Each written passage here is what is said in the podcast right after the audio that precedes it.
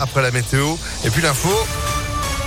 C'est avec Léo Ardourel, bonjour. Bonjour à tous, de nouveau pour parler entre la Russie et l'Ukraine. Un second tour de négociation doit avoir lieu dans la matinée pour évoquer la possibilité d'un cessez-le-feu une semaine après le début de l'offensive de Moscou.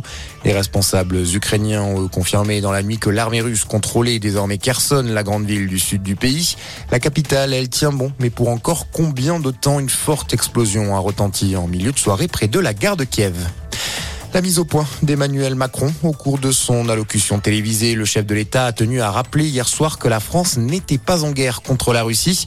Le président a une nouvelle fois dénoncé l'attaque brutale lancée par Vladimir Poutine. Il a cependant indiqué vouloir rester en contact avec lui, tout comme avec le président ukrainien Volodymyr Zelensky. Il a également assuré que la France prendrait sa part dans l'accueil des réfugiés. La Cour pénale internationale annonce de son côté l'ouverture immédiate d'une enquête sur la situation en Ukraine où seraient perpétrés des crimes de guerre selon son procureur Karim Khan. L'Assemblée générale de l'ONU a, elle, adopté une résolution qui exige que la Russie cesse immédiatement de recourir à la force contre l'Ukraine.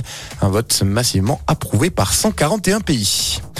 Roman Abramovich, lui, va mettre en vente le club anglais de Chelsea. L'homme d'affaires russe le détient depuis 2003, une décision prise en raison de la situation actuelle, déclare-t-il.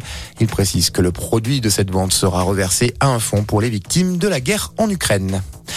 Dans le reste de l'actualité, l'État devra rendre des comptes si Ivan Colonna venait à mourir. La famille du détenu corse a publié une lettre après la violente agression dont il a été victime de la part d'un co-détenu. Hier, des centaines de personnes se sont rassemblées en Corse devant les préfectures d'Ajaccio et de Bastia notamment. Et puis un mot de sport pour terminer du foot. Nantes rejoint Nice en finale de la Coupe de France. Les Canaries ont battu Monaco hier soir au tir au but. La finale est prévue le 8 mai prochain au Stade de France. Voilà pour l'essentiel de l'info. Très bon début de matinée à tous. Merci beaucoup. Retour de l'actu à 6h30 avec Sandrine Ollier. Restez informés en attendant. ImpactFM.fr 6h03.